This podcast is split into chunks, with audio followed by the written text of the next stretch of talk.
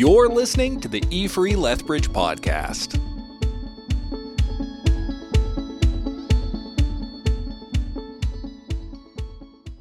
So I, have seen lots of posts this week about Ride for a Reason, which is connected to Southern Alberta Bible Camp.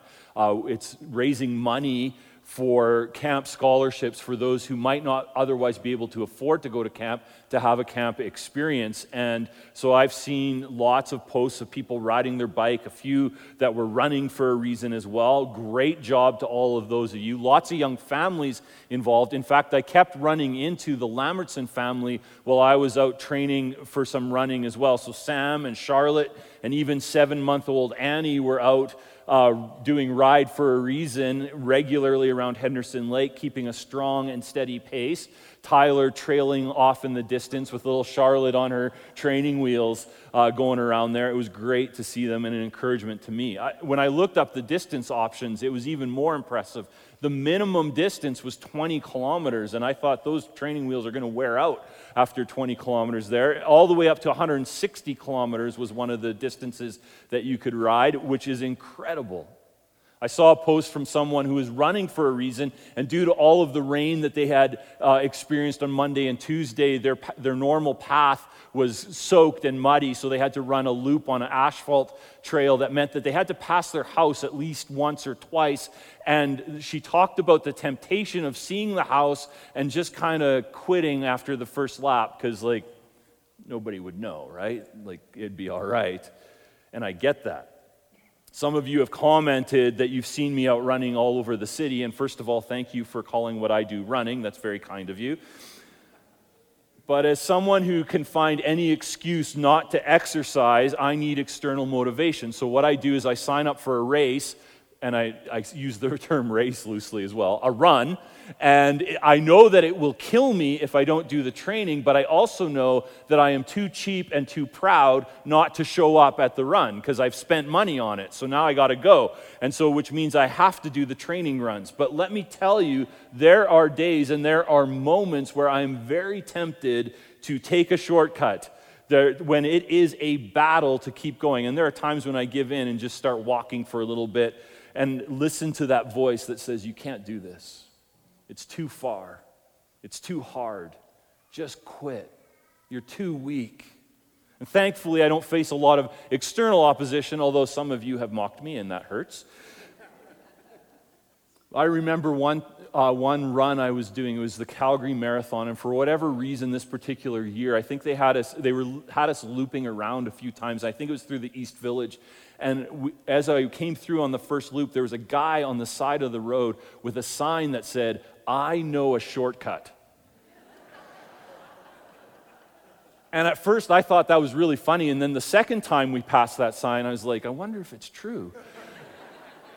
and then the third time that we passed that sign, I had to like stop myself from going over and asking him the question, like, do you really know one? Because I would take it right now. The rebuilding of the wall of Jerusalem, which we're talking about in the book of Nehemiah, like the recovery of a church, isn't a day job. In running or riding terms, it's not a sprint, it's a marathon, it's a distance ride. It takes time, it takes sustained effort. It provokes opposition, people on the side of the road saying, I know a shortcut. And the people of Jerusalem, as they rebuild this wall, are facing external threats and internal pressure. The external threats come mainly from two characters. The first one is right at the beginning of the chapter there, Sanballat. He's a Samaritan leader. He's Nehemiah's most vocal political opponent. He's clearly worked up and worried that the rebuilding of the wall is going to reignite the power of Israel. And so he is worked up about this. We see this all the way back in chapter 2, verse 10, where they're very disturbed that someone had come to promote the welfare of the Israelites. And so he expresses his concern in this chapter in mocking questions expresses his concern in mockery by asking questions. And questioning is one of the enemy's favorite tactics to discourage us and prevent us from fulfilling our mission. Did God really say? Is God really good? Can God really be trusted? So Sanballat questions the ability of the people to do the work. They're just feeble Jews. Can a ragtag bunch of refugees really build a wall to protect the city? Can they really build anything? As we learned last week, they have perfumers building the wall. What kind of wall is a perfumer going to build? He questions their ability to accomplish the task. Even if the people were capable and, and stonemasons and, and excelled at construction, the task is enormous and it's not going to get done in a day. Will they really have the stamina to persevere? He questions their faith in God and God's ability to provide for them. Will they really offer sacrifices to God? Do they really trust God to help them? And will their sacrifice, will their faith, make a difference. He questions the resources available. Not only are the people not qualified and the task enormous, the resources are inferior. They're building a wall out of rubble, out of burned, cracked stones, broken rocks. And he does this in the presence of the Samaritan army as a show of force. Essentially, to mocks the Israelites with the Samaritan army behind him, saying, Really, is what you're going to build going to be able to sustain an attack from this? Do you really think you can protect yourself from this power? When ridicule and a show of force doesn't stop the building, Sanballat and his axis of evil plot a series of coordinated surprise attacks to kill the workers and disrupt the work. But, as is often the case with secrets, word leaks out. And it gets to Nehemiah, and he has the opportunity to prepare the people, and the plot is thwarted, and the attacks never materialize. However, the plot is successful in sowing doubt and fear among the people. We see this in verse 10 of our chapter. It says this Meanwhile, the people in Judah said, The strength of the laborers is giving out, and there is so much rubble that we cannot rebuild the wall. Discouragement starts to set in. And this strength of the laborers is giving out is this image, it is supposed to bring to mind this image of a worker tottering under the weight of a load, ready to fall down at any step. We're, we're at the maximum amount of energy that we can expend. We have none left. This is never going to work. When I was in college, one of my summer jobs was working at a packing plant and just outside of Brooks.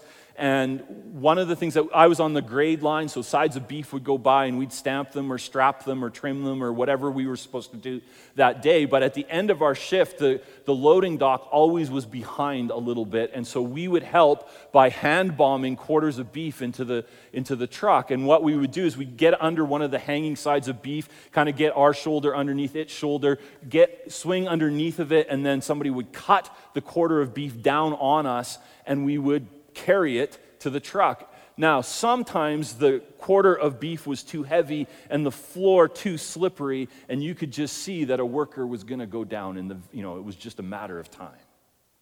Tottering under the load. So I get this image.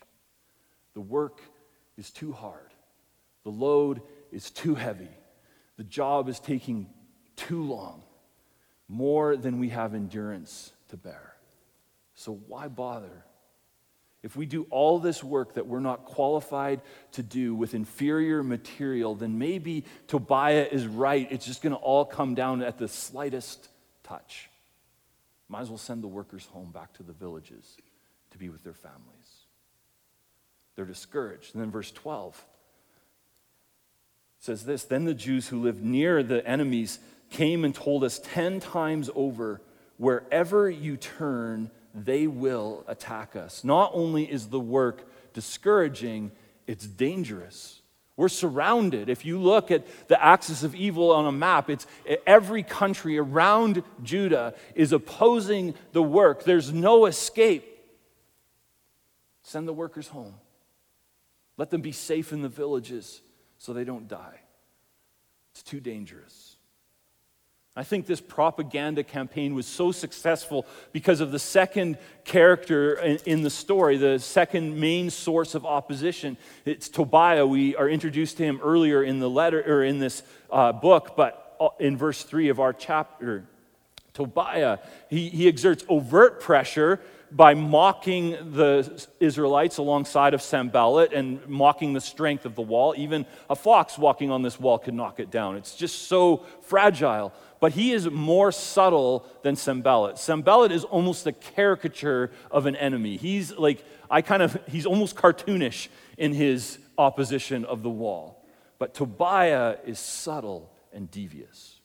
He's well connected to the Jewish leaders. He's married to Shechaniah's daughter. Shechaniah is listed as one of the builders of the wall in chapter 3 and is, in fact, the guard of the east gate. He's a person of importance. He married, Tobiah married his son to another Jewish leader, and then he married his daughter to Eliashib's grandson. Eliashib is the first person mentioned in chapter 3. He's the high priest. And so Tobiah is well connected. Can you imagine those family dinners when they all get together? Builders of the wall and those opposed to it. As a church in transition, I think we can confidently say we're facing external opposition to our health. See, Paul reminds us in his letter to the Ephesians that our struggle isn't against flesh and blood, but against spiritual forces of evil in the heavenly realms. We, as a community of faith, as a family, have had a testimony in our city. People know about us and they know what we stand for. And lots of them have come in contact with us through our programs or through you as you take the light of Jesus into our city. And right now, we're in a vulnerable position. We're in a time of leadership transition, which is vulnerable in itself, on top of a time of upheaval. Can we retire the word pivot yet? Right? Can we just retire that word? And we're living in a culture of political volatility and mistrust, which creeps into the church. Can leaders be trusted? Can, which then translates to can our leaders be trusted? It's reasonable to assume that the enemy recognizes our vulnerability and is actively opposing our rebuilding and our renewal. He does not want our testimony to continue in our city and in our world. We're also facing internal pressure. It's overwhelming, right? The job is overwhelming, it's enormous, and we're too weak, and the job is too big. I mean, as we look back on our history, really for the last eight years, we have been in some kind of crisis or another, moving from crisis to hurt. And that's just us as a church that doesn't even talk about us as individuals and the individual hurt and crisis and trauma that we've gone through. There's too much damage, there's too much rubble. We're just too tired. We are too hurt to do the work. Discouraged and fearful we're listening to those internal and sometimes external voices that tell us it's never going to work. If you stay and engage and participate in the rebuilding, you'll just get used up, burnt out, you'll get hurt. Get out while you can. Nehemiah's response gives us three ways to deal with discouraging and downer voices, which might even include your own voice as you speak to yourself. First of all, pray. Let's look at chapter 4 again, verse 3. This is part of the mockery. Tobiah the Ammonite, who was at Sanballat's side, said, What they are building, even a fox climbing up on it would break down their walls. Hear us, our God, for we are despised. Turn their insults back on their own heads. Give them over as plunder in a land of captivity. Do not cover up their guilt or blot out their sins from your sight, for they have thrown insults in the face of the builders. There's no introduction to this prayer, right?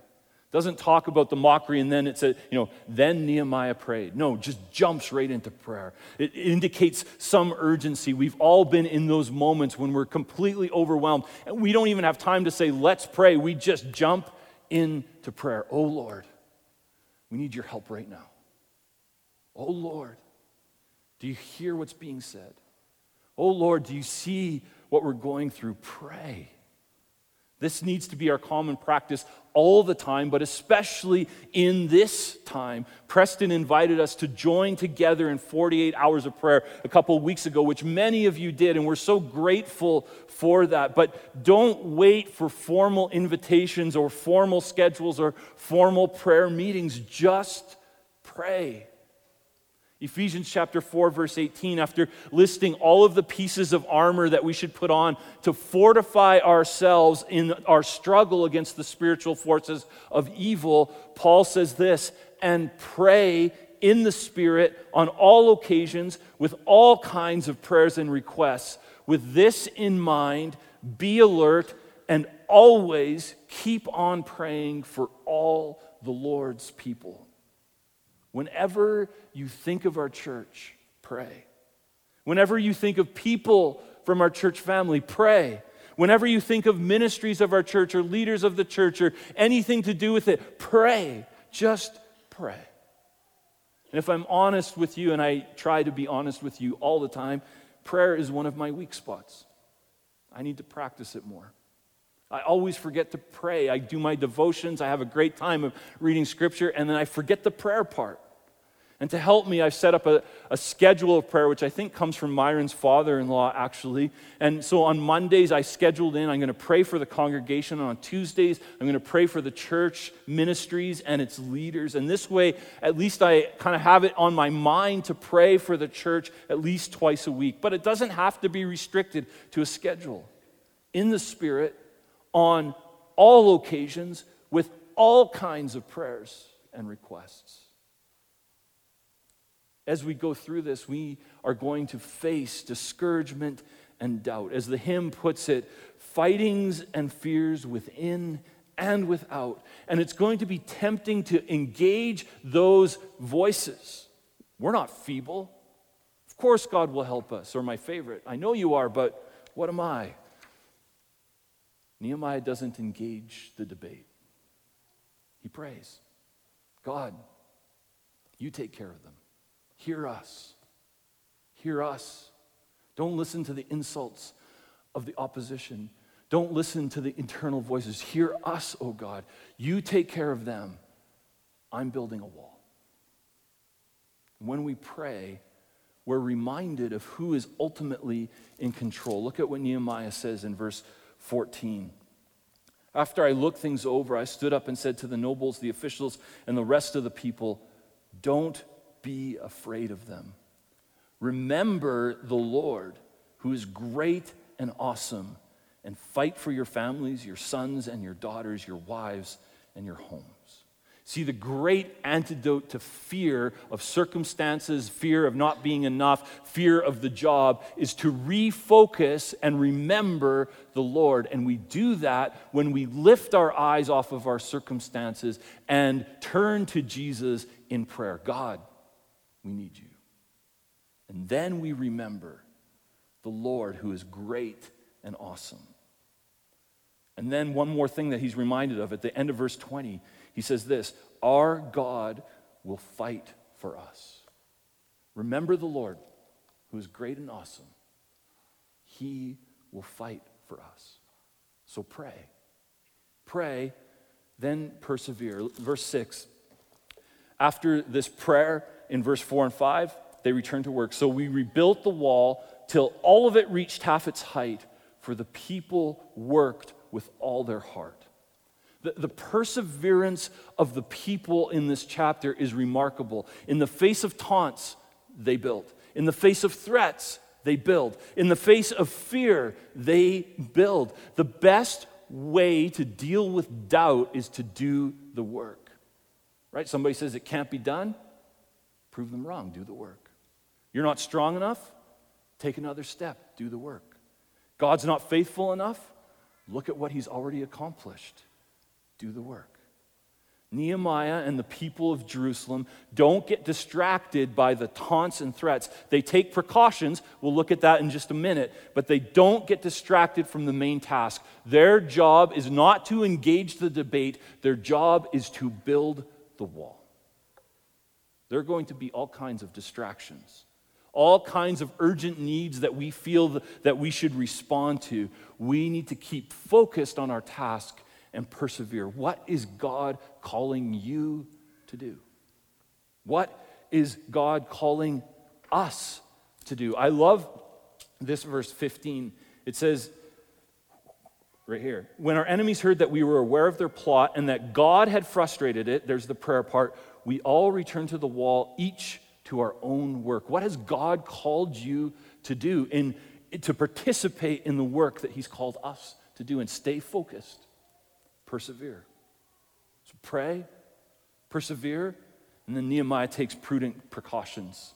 I, I love Nehemiah. I am growing very fond of Nehemiah as we go through this book. We recently, as a staff team, as part of the uh, rebuilding of health and kind of to get to know who we were as a staff team, took the DISC assessment, which is kind of a personality assessment related to our work. And I discovered that I am an SC, which means that I like the facts. I like to analyze situations, look at the data, and then come up with a plan.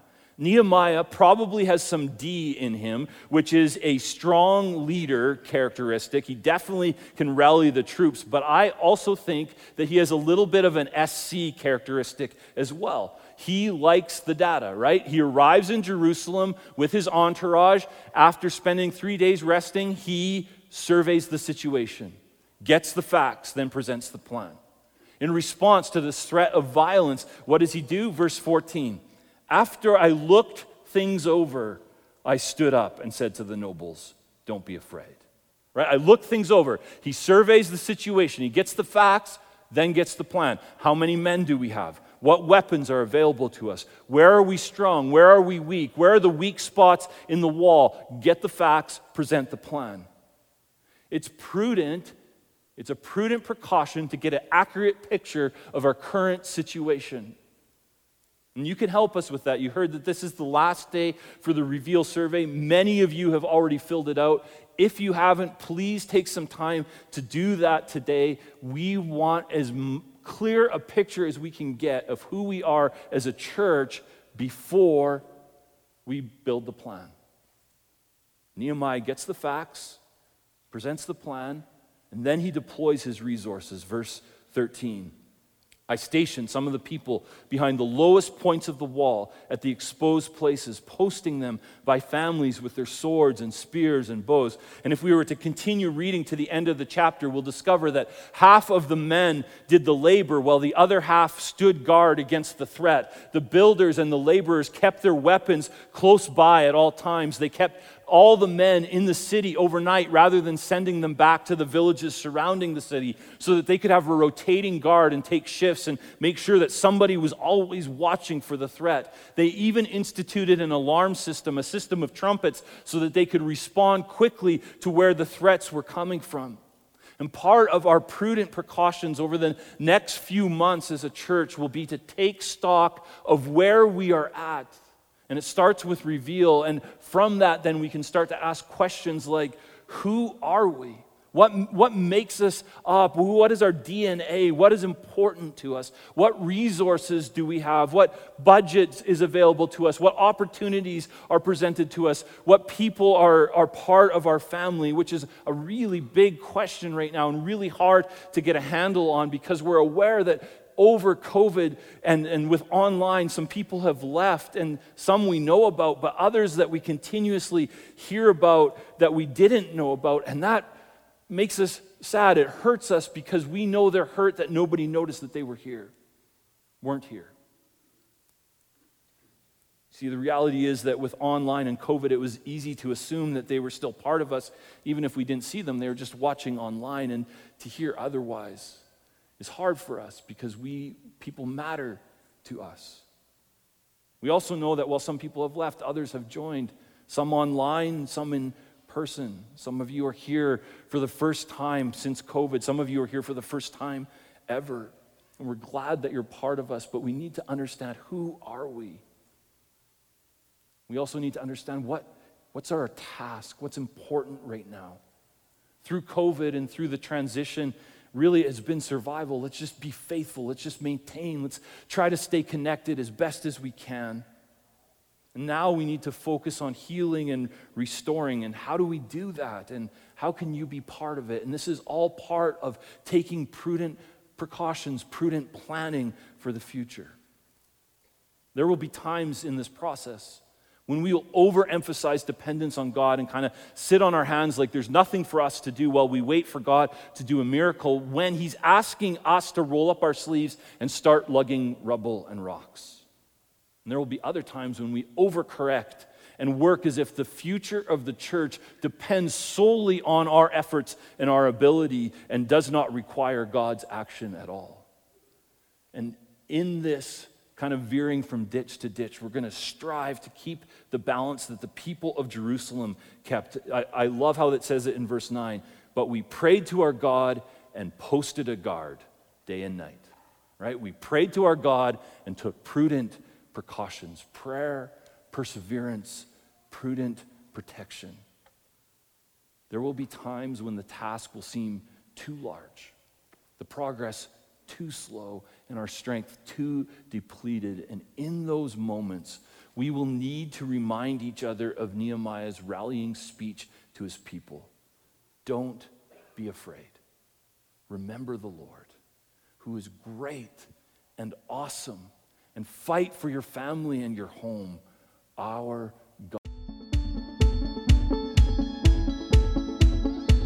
Thanks for listening to the E Free Lethbridge podcast. We'll see you next week.